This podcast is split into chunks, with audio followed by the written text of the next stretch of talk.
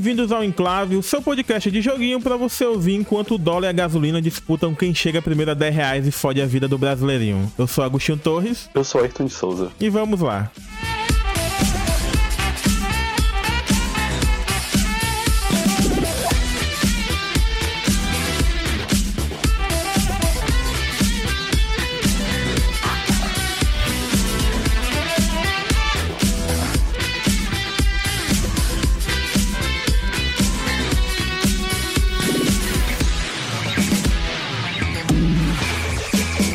A gente tá aqui hoje com a Ayrton, que eu conheci aí pelo Twitter mesmo, né? Ele produz alguns textos de jogos pelo Geleia Total, né? O nome do site? GeleaTotal.com. É porque eu confundo muito, porque Geleia Geral, Torquato Neto, eu estudei muita coisa do Torquato Neto na época da universidade. É uma referência ao Torquato Neto. Sim, sim. Aí, tipo, dá um pane na minha cabeça na, na hora de tentar falar. E é, e é a geleia. É a geleia total, valeu. Ah, mas se apresenta aí, fala um pouquinho de ti, onde é que a gente te encontra na internet. Fica à vontade aí. Seja nosso convidado aí, mas é da casa, que certeza que tu vai participar de muitos outros programas também. Me chamo Ayrton de Souza. Há três minutos atrás eu pesquisei qual eram meus arrobas no Twitter, no Instagram, e agora eu já esqueci. mas, se você procurar no Instagram Ayrton de Souza, você vai me achar. E no Twitter, Aito, A-Y-T-O-N de Souza você vai me achar também. Até porque a Bill vai estar lá dizendo, redator, games, na geleia tal, escritor, não sei o que, ufa. então, é, esse é o meu jeito de me, de me encontrar por aí. Tu tem livros publicados qual gênero? Fala um pouquinho dessas coisas aí, um pouquinho de ti. Auto-publiquei um em 2020, é estranho, porque já estamos quase em 2022. Mas, em 2020, eu auto-publiquei um livro chamado Vírus Dolores. Em retrospecto, eu não gosto tanto dele como eu gostava na época. Mas fica aí a dica de quem quiser comprar, tá? Acho Mas ele é qual gênero e tal? É. Realismo fantástico, é isso. É, esse é o nome, realismo fantástico. Essa relação da pessoa com coisas antigas que ela escreve, eu, eu diria pra ti que é relativamente normal. Mas o meu caso é pior, porque na época eu não tinha o que eu tenho hoje de conhecimento sobre o mercado editorial. Então eu fiz coisas ali que eu olho para trás e penso, putz, eu podia ter feito diferente ou melhor, entendeu? Mas, tipo, eu vou saber se é contigo que isso aí todo escritor tem com o seu primeiro livro. Eu também tenho uma relação bem complicada com o meu primeiro livro. Eu demorei muito pra voltar para ele e admirar as coisas boas que tem nele, tá ligado? Porque eu odiava o livro. Eu tinha ataque de ansiedade quando eu lembrava desse livro. De tão desgraceira que foi. Tipo, não é nem o conteúdo do livro, no caso, é o modo como ele saiu, é algumas questões, como tu falou, tipo, de revisão, alguns problemas da capa. Tipo, não era o conteúdo, era mais a inexperiência, como tu falou, em relação ao mercado editorial, em relação à apresentação, em relação à experiência mesmo como escritor, né? Mas isso aí, como eu tô falando, é uma questão mesmo quando tu falou, tu teve a experiência, tu aprendeu coisas e a partir disso tu não vai repetir os erros, ou então tu vai fazer coisas melhores. Isso aí é, é, é normal, essa relação de ódio. Se eu fosse falar aqui sobre esse primeiro livro, nossa, dava um podcast só pra falar sobre isso. Muitos traumas.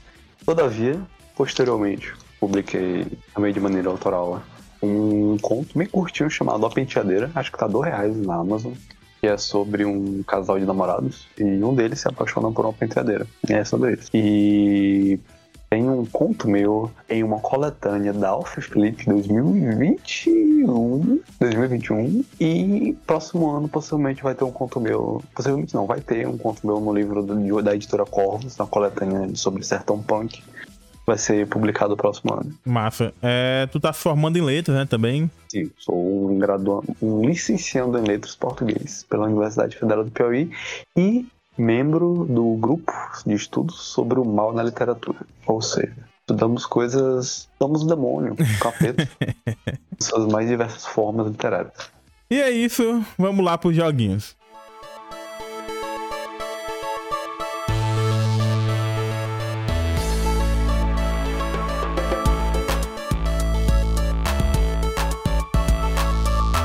Eu vou começar falando aqui sobre o Super Mumbo Quest, que foi um lançamento de começo de novembro.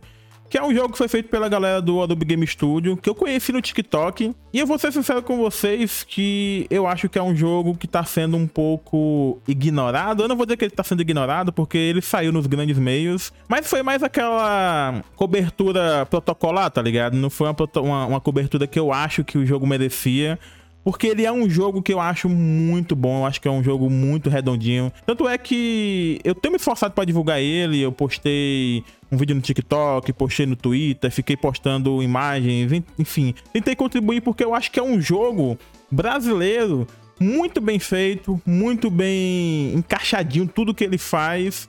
E a galera em geral, tipo, não tá cobrindo os podcasts, os youtubers, a galera em geral não tá cobrindo como eu acho que esse jogo merecia. Eu acho né, é, que esse ano tá tendo lançamentos primordiosos. Não sei se tu já parou pra pensar, acho que contramão de todas as expectativas, 2021 tá sendo um jogo excelente pra produção de jogos brasileiros. Começando pelo mundo, né? Eu acho que esse ano. Eu, eu, eu, tenho algumas teorias de alguns fatores de por que, que tá em alta, digamos assim, jogo brasileiro.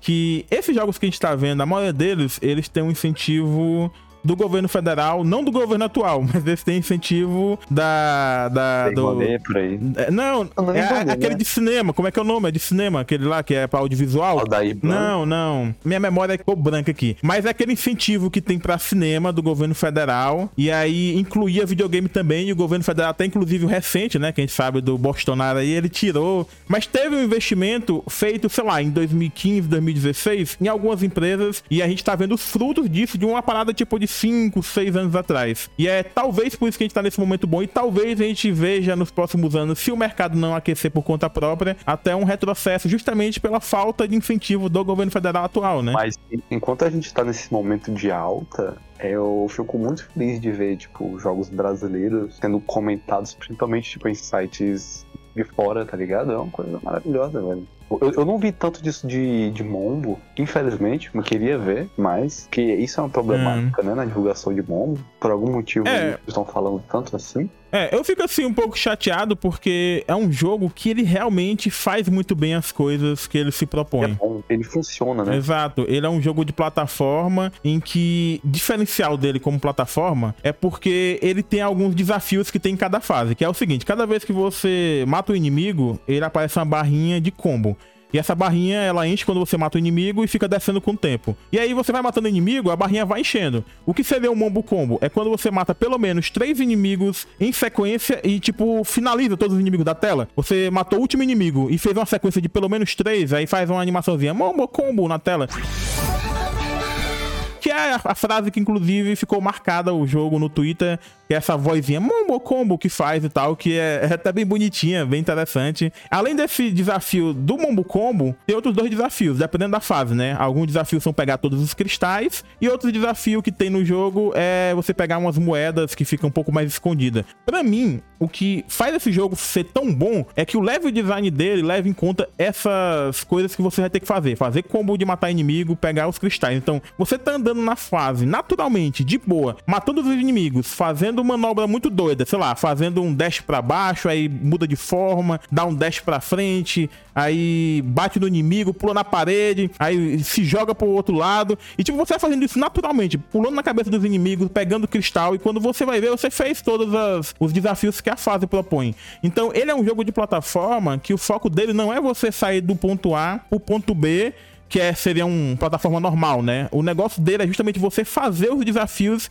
e ele faz um level design que leva em conta esses desafios, como eu falei, o combo e pegar os cristais. Já esse outro desafio que é de pegar um, uma moeda, aí já é um desafio diferente, que é mais de você explorar cantos da fase, tentar achar um local que tá escondido e tal. É muito gostoso de jogar, cara. Eu fiquei impressionado. Eu imaginava que o jogo ia ser bom, porque eu via no TikTok os vídeos da Orubi e eu via que tinha, tipo, uma pixel art foda, eu via que eles estavam desenvolvendo umas mecânicas bem interessantes, mas o jogo para mim ele superou muito a minha expectativa, porque ele é um jogo que tem muita variedade de gameplay. Primeiro que você tem quatro formas do, do protagonista, se não me engano, diferentes, cada um com habilidades diferentes, que vai te ajudar a explorar o mapa de maneira diferente. Além dessa variedade de formas diferentes, você vai encontrar a cada, digamos, três fases que você passa, e o jogo vai introduzindo mecânicas diferentes. Ah, aqui tem um cipó, aqui tem uma gosma que te gruda na parede. Ele vai toda hora colocando coisas novas para você não ficar enjoado, porque se fosse só fazer a mesma coisa pulando do mesmo jeito, não teria graça, né? E além de fazer as formas diferentes, as fases com elementos diferentes para você não ficar entediado, ela também tem inimigos diferentes. Eu fiquei impressionado o número de inimigos que esse jogo tem. Praticamente duas, três telas que você vai diferente diferente, você vai encontrar um novo inimigo que vai mudar um pouco a maneira que você interage com aquele cenário. Então, é um jogo que você percebe que os caras fizeram de maneira mesmo muito cuidadosa para que tudo funcionasse. O gameplay dele funciona, a arte dele é bonita, tem variedade de cenário, variedade de gameplay, tem variedade de inimigos. Ele é um jogo que não foi feito tipo nas coxas, tá ligado? Eu jogo muitos jogos assim aleatórios, plataforma de empresas pequenas, porque eu pego algumas cases aí em alguns sites, algumas coisas assim, vou testando, né? E eu percebo que os jogos gringos, eles têm muito esse problema de às vezes a mecânica é boa, mas é muito repetitiva. Eles fazem isso por duas horas, a mesma mecânica. Às vezes o inimigo que eles colocam é praticamente o mesmo. Tem variação de cinco inimigos no jogo, tá ligado? Enquanto no Mombo Combo não, ele tem essa preocupação de não deixar a pessoa que tá jogando entediada e confortável com aquele mesmo tipo de, de, de jogabilidade. Ele tá sempre colocando elementos diferentes, que é pra fazer com que o jogador justamente, tanto mecanicamente não fique enjoado, quanto também veja algumas coisas diferentes e por aí vai. Ele é um jogo, inclusive, que eu acho que ele tem se dado muito bem no Android. E eu acho que eu acho que tem um certo preconceito com a galera da Adobe Game Studio pelo fato de eles serem bastante conhecidos no TikTok. Tá ligado que viram uma parada assim meio jogo de TikTok, tá ligado? E as pessoas veem isso como algo negativo, o pessoal dos podcasts, o pessoal do YouTube, sendo que é um jogo excelente, sabe? Se você for ver, ele tem centenas de reviews no Android, porque no Android ele tem aquela vibe de no computador você tem que pagar pela versão premium, que tem tudo no computador e também no Switch, né? Versão prêmio que você paga uma quantia e tem tudo. É grátis, né? Não, você tem que pagar no, no, no, no Switch e no PC. Você paga e tem tudo aberto. Ah, no Android, ele é grátis, mas você, quando passa de algumas fases, ele passa uma propaganda, passa um AD. O que eu acho que é uma forma de monetização inteligente, porque não atrapalha o gameplay do cara. Tipo, ele não tá travando habilidades, não tá travando gameplay, não tá travando nada. Eu posso estar errado, hum. mas, mas é a Urubi, é o, são os mesmos desenvolvedores do jogo, de um jogo de lhama que tinha pessoal lá? Sabe me dizer Eu não sei, eu não sei, eu não sei. Porque se forem, porque tipo, eu acho, com quase certeza que é Urubi, que eles tinham um jogo de Lhama mobile e eu, pá, achava esse jogo o máximo, tipo, eu achava muito bacana. E ele era free to play, e era customizava o negócio da Lhama lá, mas tinha esse negócio de propaganda e tal. Adventure Lhama? É, é, é, era, era Parece eles. que é deles mesmo, é deles, é deles. Sim, sim, então, então eu, eu, consigo sentir essa vibe do mobile, mas ainda assim eu consigo sentir que é um jogo que você sai muito bem com computadores e tal, sabe? Eu, eu, eu não cheguei a jogar, mas pelo que eu vi, eu te vi jogando e vi alguns vídeos. Super Momo Quest, no caso. Super, é, Super Momo, Super Quest. E, sei lá, tipo, é um jogo que eu vejo e eu consigo sentir cheiro de Nintendo por todos os lados. Sim. Cara, eu, eu faço vídeo de jogo no TikTok. Uma das coisas que você mais vai ouvir fazendo vídeo no TikTok sobre videogame é: tem pra mobile? Podia ter mobile. Tipo, a galera dessas plataformas de vídeo curtos, elas gostam muito mais. É tipo, a gente, eu, tu. Quer dizer, não sei qual a tua idade, mas eu tenho 30 anos. Eu sou uma pessoa que sou muito acostumada a jogar com controle mesmo e até teclado. Celular, pra mim, é horrível de jogar no celular em si, com, com comando de touch, tá ligado? Eu tive a experiência de jogar Pokémon Unite e eu gostei. Mas, é, mobile de maneira geral, eu não curto muito. Uhum. Eu, a, a, minha questão com o mobile é muito mais o comando e a forma de monetização. E para mim, o Super Mario Quest eu testei jogar ele no Android, eu testei no Touch e testei também com controle. E para mim funcionou muito bem nas duas versões. Eu não vejo nenhuma deficiência em relação à versão de computador. É só uma coisinha que eu tenho em relação ao mobile é que eu acho que o, o botão de ir pra esquerda e pra direita, que lá são setas, né? Tipo, você uh, bota o dedo em cima pra esquerda e pra direita. Eu preferia que fosse uma parada mais no, no formato analógico, tá ligado? Sim. É, mesmo que fosse de touch, porque às vezes algumas manobras podem ficar prejudicadas e tal. Mas em geral o jogo funciona muito bem, tanto na versão touch quanto com controle no Android. E a versão de computador, você consegue pegar uns quadros maiores, você tem muito mais estabilidade nesse sentido. Mas ele é um jogo que em todas as plataformas, eu não vou dizer o Switch porque eu não tenho, mas em todas as plataformas eu tenho certeza que ele tá rodando muito bem, tá jogando, tá tendo um desempenho satisfatório. E eu espero que a galera do Orubi Game Studio esteja conseguindo lucrar com esse jogo de alguma forma, porque para mim esse ano de lançamento de muitos jogos bons brasileiros, eu considero para mim que esse é um dos melhores jogos. Pra mim, eu botaria ele, tipo, top 3 jogos lançados esse ano. E, tipo, tá, top 3 brasileiro pode parecer pouco. Cara, mas por tanto de jogo foda que saiu esse ano, tá em top 3 de jogo brasileiro, é tá muito alto, tá ligado? É um nível de qualidade muito alto. Esse ano saiu muita coisa boa, velho. Então, tá em top 3, tá bom demais. Tipo, é, eu acho que a Urubi tem muito potencial para trabalhar em cima do, do, do bonequinho do Mombo. porque de, vendo de longe, assim, a história da Urubi com o Mombo, né, que é o mascotinho, me lembra um pouco da história da, dos desenvolvedores de Shovel Knight. Eu não sei se tu chegou a ler um pouco sobre isso. Sim, sim. Que, que na cabeça deles, eles queriam fazer um jogo, mas eles tinham também em mente que o protagonista tinha que ser algo como um mascote, sabe? Eles, tinham, eles queriam ter um, um, um personagem, tipo, como a Nintendo tem o Mario, sabe? Como a Microsoft tem o Master Chief, Uhum. sabe? Eles queriam ter o, o personagem pra vender, sabe? Não só o É, jogo. e eu acho que a galera do Urub tá nessa vibe porque se você pegar os vídeos dele no TikTok e em outras plataformas, eles focam muito no, no protagonista aí, que é o Mombo, né? Eu joguei o jogo todo, eu nem prestei atenção nessa parte, tipo, qual o nome do protagonista, qual o quê.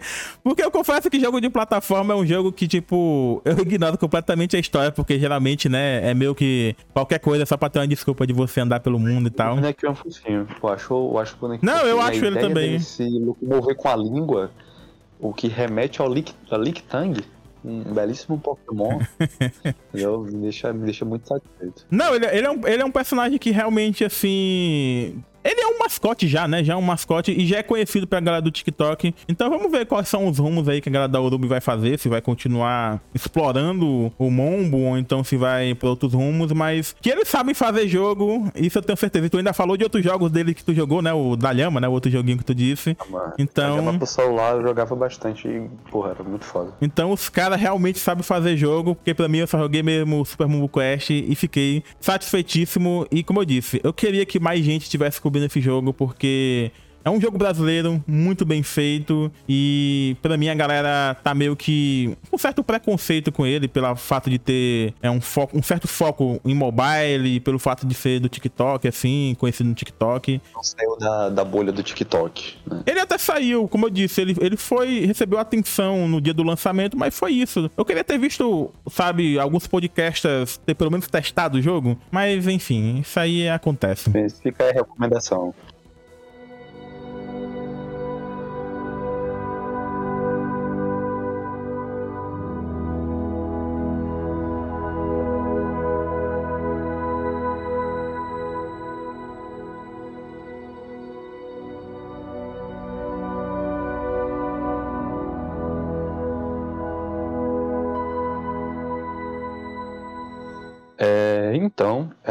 Nessas duas últimas semanas eu tenho jogado muitas coisas, talvez mais do que eu deveria, a ponto de baixar e excluir no mesmo dia do meu SSD do computador. Mas algumas delas têm me deixado satisfeito. Eu baixei It Takes Two, que é um jogo que tá no Game Pass, que é da é da EA, mas é da Razer Light, que é a do carinha que fez ah, aquele joguinho dos, dos, dos carinhas que estão fugindo da prisão. Não, não me lembro o nome. É o Fuck the Oscar. É, esse é o maluco, o maluco do Fuck the Oscar. Eu só levo isso, né? E é um jogo muito bom. É o, é o, é o meu jogo do ano.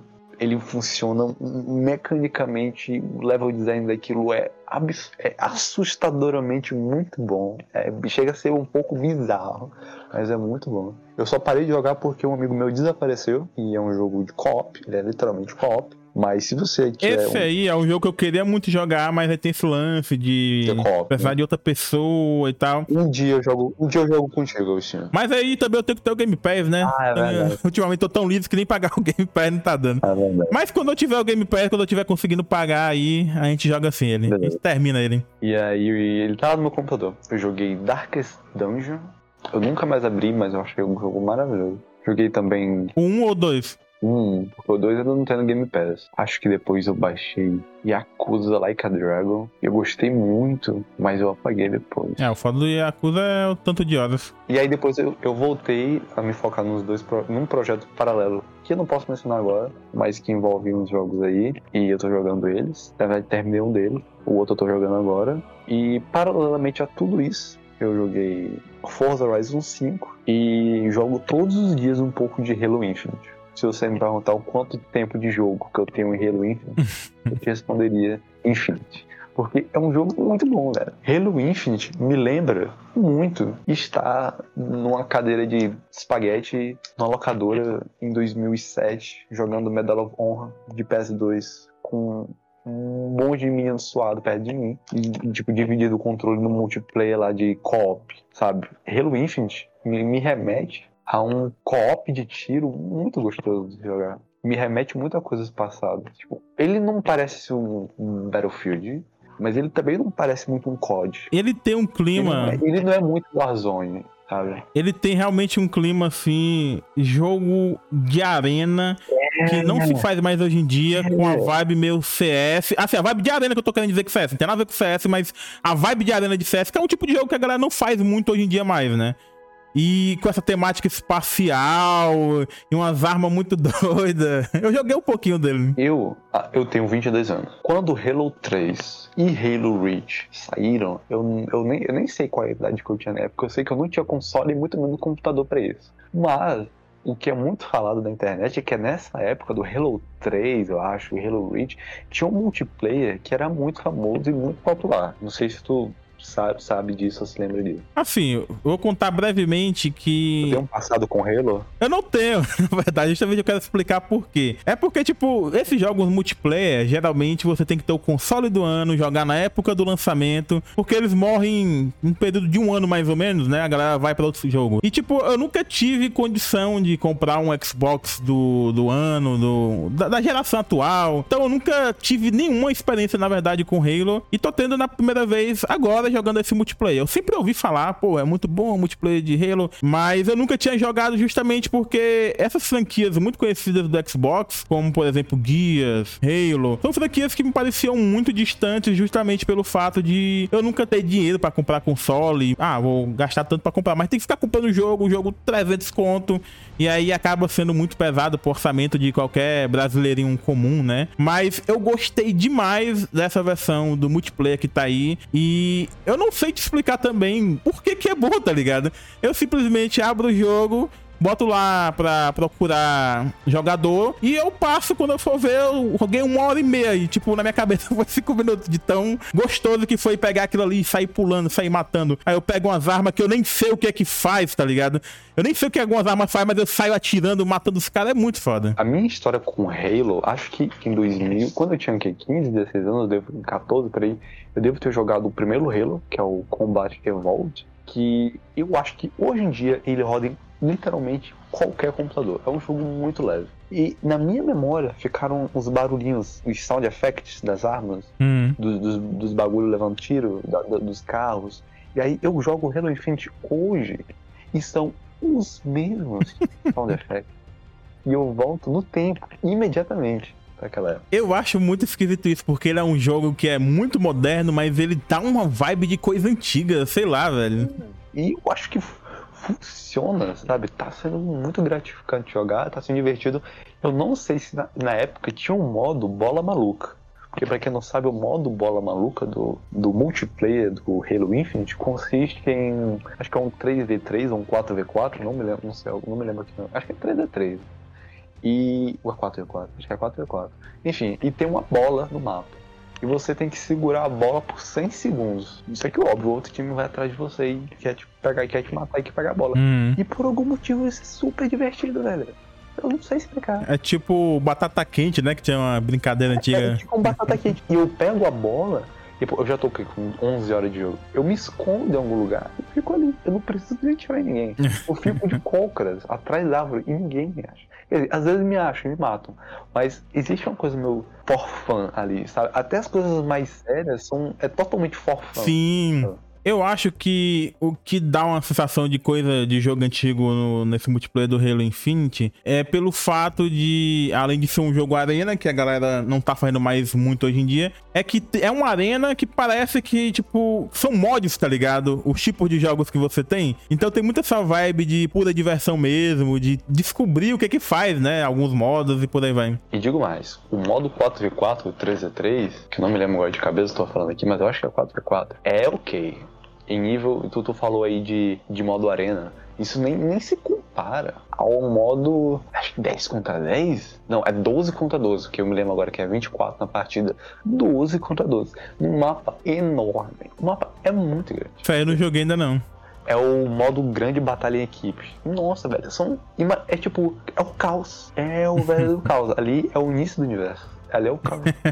e eu acho isso super divertido. Tipo, às vezes eu me divirto mais em um que o outro, porque, tipo, por exemplo, armas melee. Eu não vou usar tanto no modo batalha 12v12, porque não tem como tu chegar com uma, uma sabe, né, com uma marreta gigante lá, né? Uhum. Jogar com uma marreta gigante num cara e ter literalmente um campo aberto com 10 caras mirando em cima de ti. Mas às vezes eu gosto de jogar ele, mas às vezes eu gosto de jogar o de 4v4 lá e eu me divirto, né?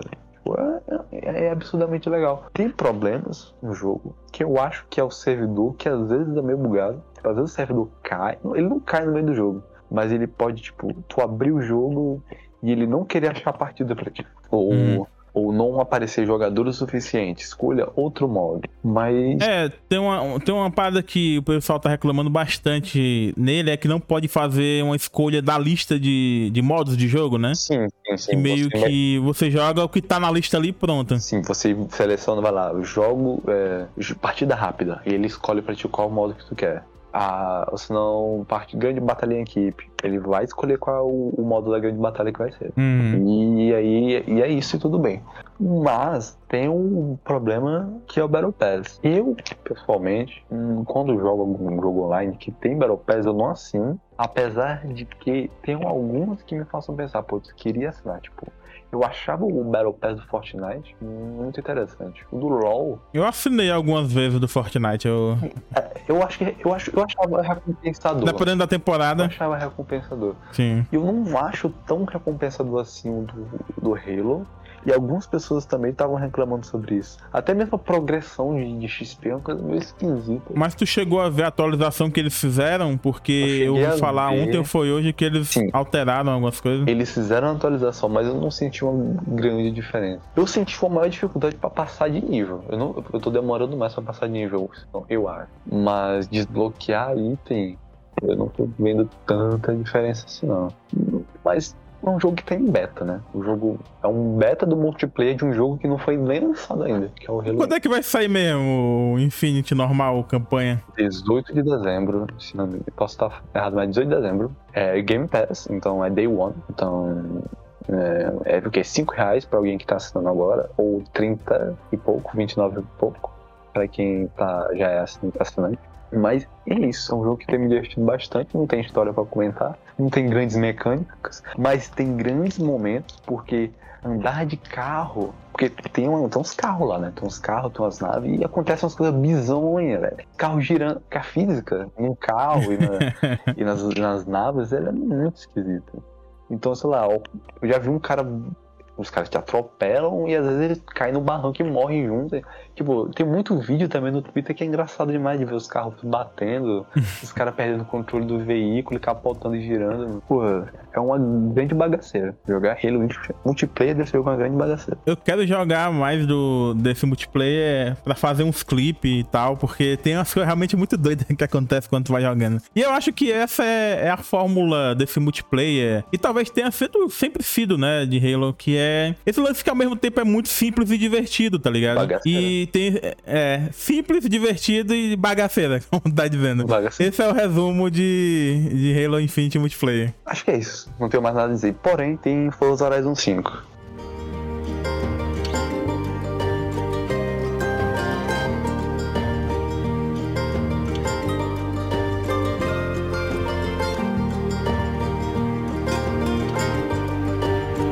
Aí eu vou fazer um pequeno momento jabá, que se você quiser ler minha impressão completa a respeito de Forza Horizon 5, você pode procurar no portal piauiense de cultura, geleia total. Lá você vai encontrar não só sobre games, mas sobre arte, dança, música, todas essas coisas referentes ao Piauí. E lá tá também minhas impressões sobre Forza Horizon 5, que, na minha opinião, é o, Need for Speed Underground 2 da nossa geração. Essa geração tal. É a experiência definitiva em, em jogos de corrida. Tanto em questão de gráfico, acho que hoje é o Forza Horizon 5 que tem os melhores gráficos dos videogames. Um, um amigo meu me mandou uma foto, uma foto era um, era um, era um, porra, era um pôster, lá, tipo dizendo, fulaninho bateu o carro na casa da minha avó do interior, veja a imagem do carro do salafrário. E era um carro, né? Hum.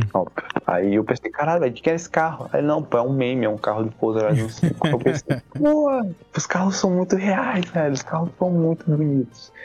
E, enfim, Forza Horizon 5 não é uma continuação de Forza Horizon 4, mas ele dá uma continuidade às mecânicas, ao modo de se jogar. Se você jogou o Forza Horizon 4, você vai por 5, você não vai sentir, não vai sentir tanta diferença não. É basicamente a mesma coisa. Tem a mesma indicação no chão, dizendo como fazer a curva.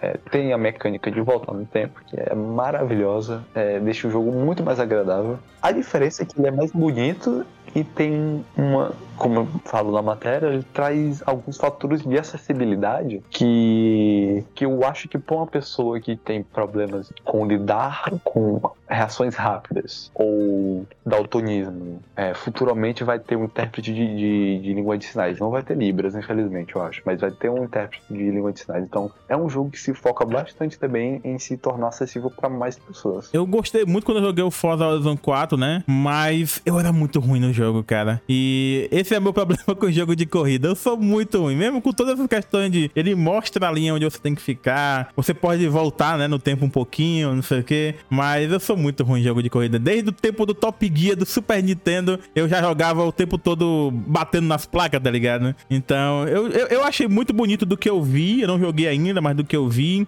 Mas se for pela minha experiência do Forza 4, do Horizon 4, eu tenho certeza que eu vou me frustrar porque eu sou muito ruim em jogo de corrida. Jogo de corrida. Entretanto, eu sinto um prazer enorme jogando ele porque. Eu não sei dizer, velho. É... Ele flui muito bem. Quando eu jogava o 4, eu me divertia. Mas na época eu tava fazendo muita live, e aí era foda que os caras perguntavam é, se eu tava com algum problema na minha mão, de tão ruim que eu dirigia, tá ligado? Os caras ficavam me zoando. Ah, mas aí, aí a culpa é do chat, aí a culpa é do jogo, né? Tem, tem que jogar. Mas, mas eu me divertia, cara. Eu acho que é um jogo. Desde o do, anterior, né? Já é um jogo muito bem resolvido, que já sabia o que queria fazer. E eu imagino que esses 5 eles só melhoram em todos esses quesitos, né? Mas eu tenho que jogar ainda.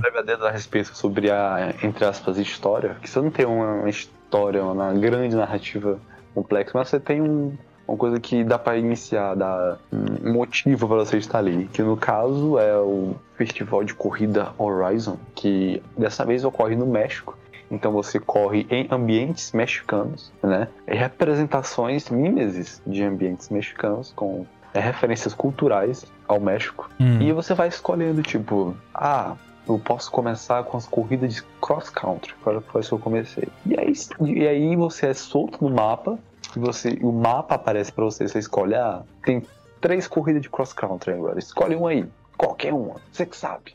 E aí tu marca lá, vai correndo, né, de carro, e é legal porque necessariamente tu nunca para de correr. Tu tá sempre correndo. Tu corre pra ir pro lugar, corre pra fazer uma missão, corre pra fazer um não sei o que, corre pra ir pra corrida. Então, tipo, tu corre na corrida. Então, é um jogo que ele não sabe, ele não só sabe que ele é bom no ato de correr, né? Mas ele reforça isso sempre deixando você sempre correndo. E por isso eu gosto tanto dele. Gostei bastante de ter jogado ele. Pra ti, tu disse que é o teu jogo do ano? Ah, não, tu disse que é o Take Two, né? É o Take Two. Depois, atrás de Take Two, eu acho que é Resident Evil Village. Hum. Deixa eu ver, deixa eu ver. É, é o Village. e, e atrás dele é o multiplayer do Halo Infinite. Porque tá sendo muito gostoso jogar ele.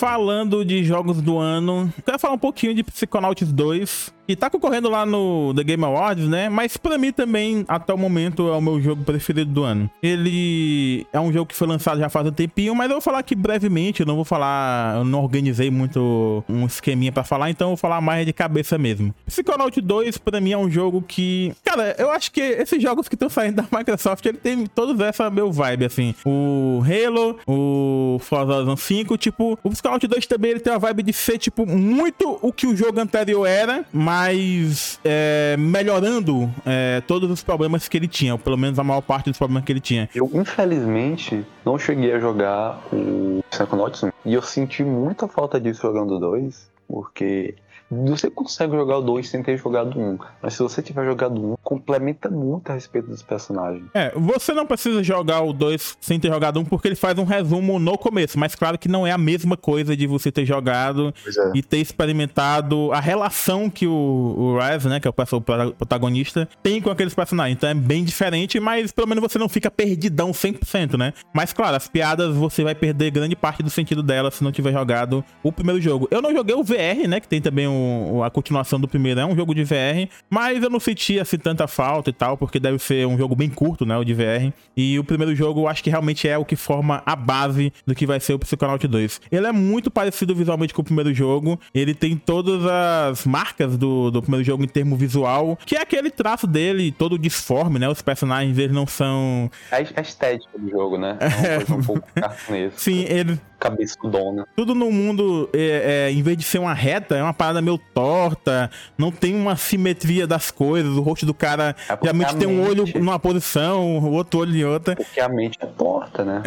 Muitas as pessoas são tortas, então aquilo é uma representação da mente. Tudo no jogo é representação E eu acho que isso é interessante no jogo, porque como ele fala muito de questões psicológicas, e cada pessoa tem suas neuras, tem seus traumas, tem sua própria característica informação psicológica mesmo, tem sua, sua história, né, psicológica na sua vida. E o jogo eu acho que retrata isso, como tu disse, até nos personagens, é, porque eles são completamente diferentes pelo fato de não ter um padrão de normalidade. Cada um ali, ele é ele mesmo, do seu jeito, com seus problemas. Um tem um olho torto, como eu disse, outro é que nem uma vareta, outro é mais gordinho. E eu acho isso interessante porque o jogo não tenta criar um padrão de, digamos, corpo dos personagens e nem também da psique deles, né? Que a gente vai explorar durante durante o jogo a mente de várias pessoas, né? Inclusive o jogo, ele tem um arco principal, mas eu acho que o que é mais divertido nele são os arcos dos indivíduos que a gente tá entrando na cabeça para resolver o arco principal. Porque tem esse arco maior que junta todo mundo, junta tudo, que depois da primeira, da segunda missão do jogo a gente já entende qual é, mas o que eu acho mesmo foda em Psychonauts 2 em relação ao primeiro principalmente é que ele pega o, o primeiro jogo, ele tem um lance de que ele pega as características da psicologia, tipo falar de trauma, de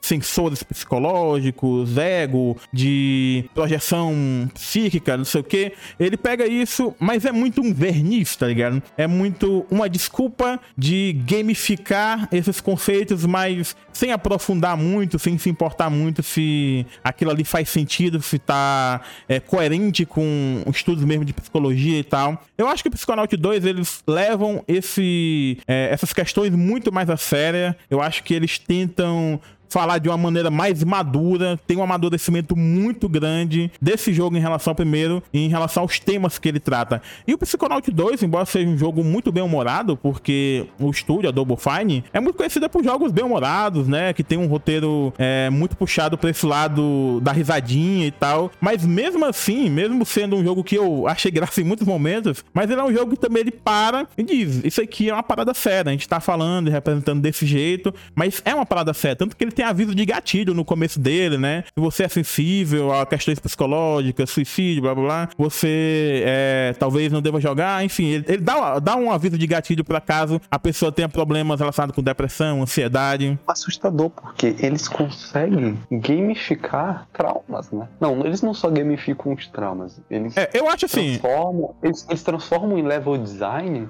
conceitos que são de estudos psicoanalíticos. Exato. Do, tipo, por exemplo, a ideia de a ideia de conexões mentais, que ele transforma em uma mecânica do, do, do, da, de uma parte do jogo. Eu acho isso muito interessante, inteligente, tá ligado? Pra mim, o primeiro jogo, ele, como eu falei, pra mim ele é muito mais uma gamificação pura. Eles pegaram e trans, tipo, transferiram da psicologia os termos, mas não tinha tanto sentido assim. Tem algumas coisas muito interessantes no primeiro jogo, eu não tô dizendo que ele tratava tudo ruim, mas ele tinha aquela parada meio estereótipo. O louco que é o Napoleão, a pessoa que tem ansiedade e por causa disso ela é completamente várias pessoas ao mesmo tempo. Tipo, ele tinha um pouco do estereótipo sobre doenças mentais no primeiro jogo. Embora ele resolvesse algumas outras questões bem, ele deslizava em algumas outras questões. Sim. Eu acho que já esse jogo aqui, o 2, eu acho que ele tem muito mais um pé no chão de tentar abordar isso de uma maneira séria história. Como eu falei, ele é muito puxado pro humor, o jogo, o roteiro dele é todo puxado pro humor, na verdade. Mas quando ele tá no momento de falar de depressão, de ansiedade, de rejeição, de coração partido, ele dá aquela pausa no humor e ele visualmente vai representar, como tu disse, pelo mapa, vai representar nos diálogos, vai representar de, pelos sons, vai representar de toda maneira aquela questão da ansiedade, do medo. E tem um personagem específico que, inclusive, é, para mim é representativo disso tudo, que eu não quero, assim, falar muito de coisa específica do jogo, para não dar spoiler e tudo mais, mas tem um personagem que ele tem ataques de ansiedade e, cara, é muito foda como o jogo representa esse ataque de ansiedade pelas criaturas, pelo cenário. Então, tipo, é um jogo que, embora ele tenha muito essa pegada de humor, ele tá tentando ser mais pé no chão no que ele tá dizendo em relação à psicologia. Ele não tá só sério, né? gamificando. Ele, ele, é engra... ele é engraçado, mas ele é sério quando precisa ser sério. Sim. Ele não tá só gamificando as paradas como era o primeiro jogo em muitos momentos. Para mim, realmente o que marca Psychonauts é o texto dele, é assistir a, as animaçõezinhas, que muito, eu vi muita reclamação de gente. Ah, esse jogo só tem enredo, você, você não joga nunca. A minha reclamação é que esse jogo demora demais para acabar. Acho que eles podiam ter ajuntado um pouco melhor. Não estou dizendo que o final é ruim, muito pelo contrário, mas demora. Eu, a impressão que eu fiquei às vezes foi que é. o final se estendeu demais. Eu vou chegar um pouco nessa parte aí que é do final, que eu também tenho algumas críticas a isso. Mas para mim, que sou apaixonado pelo universo de Psychonauts do primeiro jogo, e o primeiro jogo tinha umas mecânicas horríveis de andar, a plataforma dele você não sabia a profundidade das coisas direito. Esse jogo tem alguns momentos que tem isso também, mas em geral, 99% do, do tempo ele resolveu o problema de plataforma, o combate é um pouquinho melhor do que o primeiro, mas o combate também é uma parte totalmente desinteressante desse jogo, para mim, pelo menos. Ele, eu, eu, acho que eles tinham que ter tirado mais combate, porque eu acho que ele te prende no jogo algumas vezes para estender sessões de combate, que eu acho que não tinha necessidade, porque o jogo não é sobre isso. Mas, em geral, ele faz muitas melhorias em relação ao primeiro, mas é o tipo de jogo que, para mim, eu tô ali jogando para conhecer mais do universo, eu tô jogando para conversar com os personagens, eu tô jogando para ver o cenário, eu tô jogando pra saber do mundo mesmo, saber. É, é um jogo que, tipo, para mim, tudo sobre ele é relacionado com o enredo.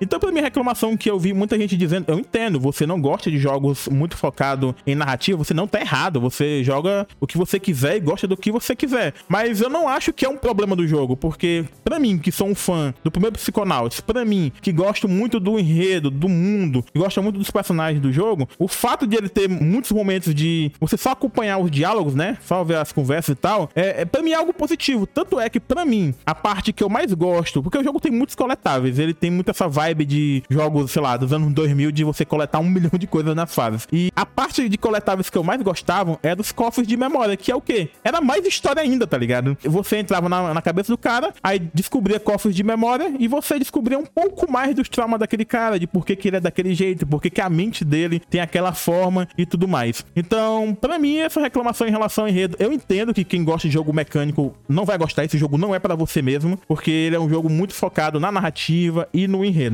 A crítica também que eu tenho em relação ao jogo é que eu acho que o mundo semi-aberto dele é muito pouco usado. Você praticamente vai para missões guiadas e às vezes ele trava você é, em certos. É, você passou de certa missão, ele trava você de explorar outras coisas e acaba deixando algumas missões secundárias para trás. Então ele não é um jogo também perfeito, nem nada disso. Mas eu acho tão foda a maneira que ele retrata o psicológico dos personagens que a gente entra na cabeça deles. É, eles fazem umas loucuras, tipo, dimensionais mesmo, de espaço, de representação de depressão depressão, de ansiedade. Ele coloca monstros como características psicológicas que a gente tem, como o clássico Sensou, que já é do primeiro jogo. Ele acaba sendo, até o momento, o meu jogo preferido do ano justamente porque ele me cativa pela narrativa, pelos personagens, pela representação visual que ele faz da psicologia, pelo uso, como tu falou aí, que ele pega os jargões da psicologia e encaixa de uma maneira muito bem feita nas histórias que eles estão contando, no universo. E eu fiquei impressionado, cara, como é que eles pegam coisas do primeiro jogo, que foi lançado 15 anos atrás, mais ou menos, eles pegam, é, por exemplo, no primeiro jogo, você tá só no acampamento do, de treinamento dos psiconautas, que é o, os meninos que estão é, sendo treinados e tal, para poder se tornar gente. E nesse jogo, você tem um acampamento lá, um local que tem, ah, digamos, as efígies de cada um dos primeiros psiconautas. E eles trazem isso perfeitamente no segundo jogo, eles encaixam toda a história. Eu fiquei impressionado, cara, com como eles amarram, sabe? Tudo do primeiro jogo, eles que ficou solto e tudo mais, eles pegam e trazem aqui e amarram direitinho. E tanto é que é impressionante como parece que você tá jogando só uma versão mais nova do primeiro jogo, em termos de visual. Você sente a continuidade, sabe?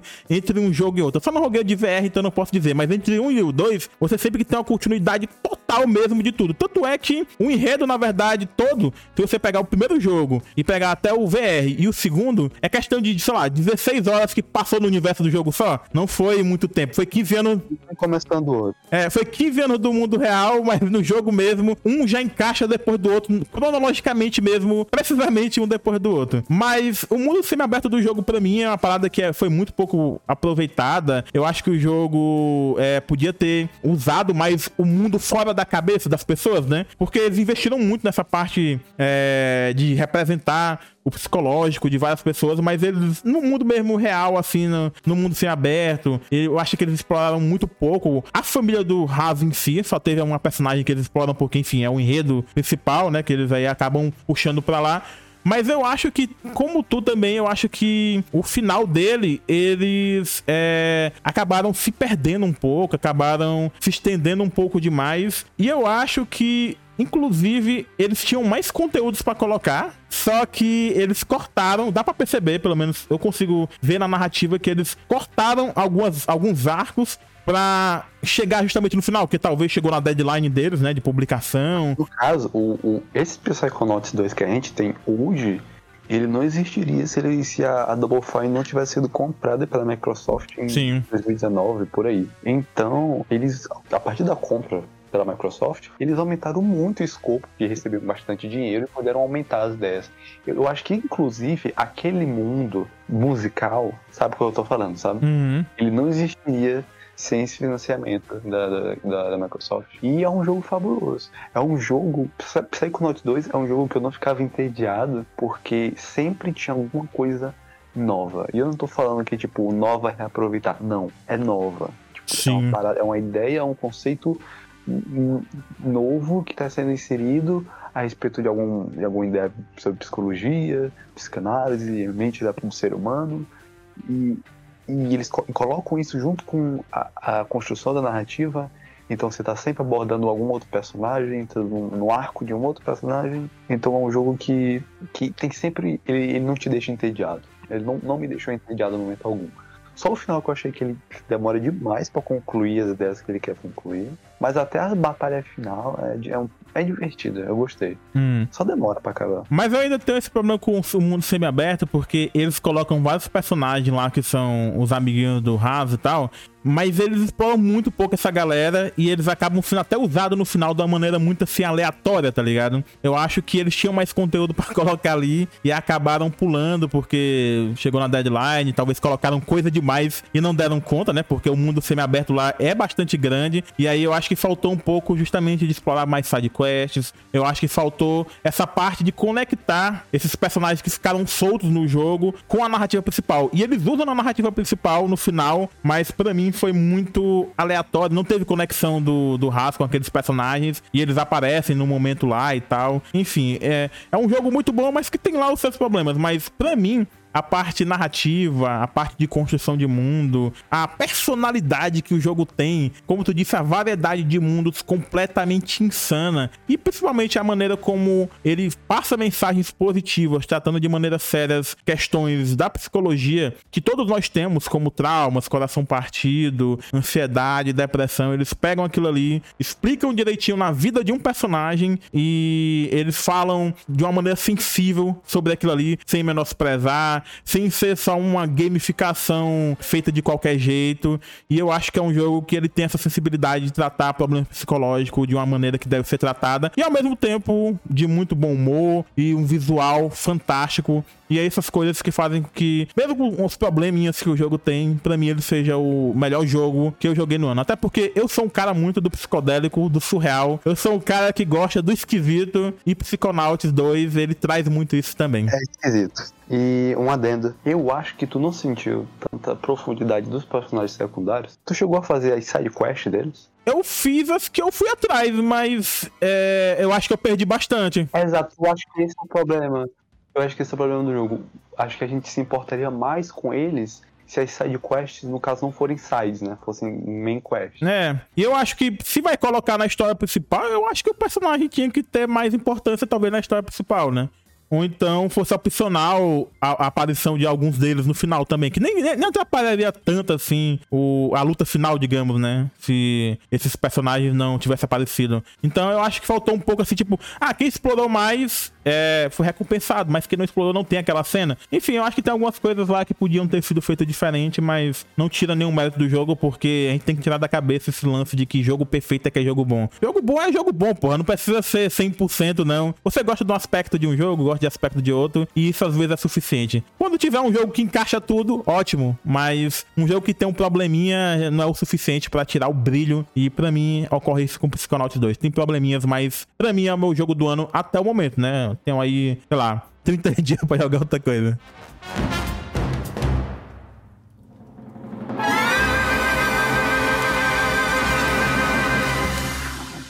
E é isso, né? Acho que a gente terminou aqui. Quer, falar mais de alguma coisa, Ayrton? Eu quero jogar Halo. Eu acho que eu vou depois eu vou jogar.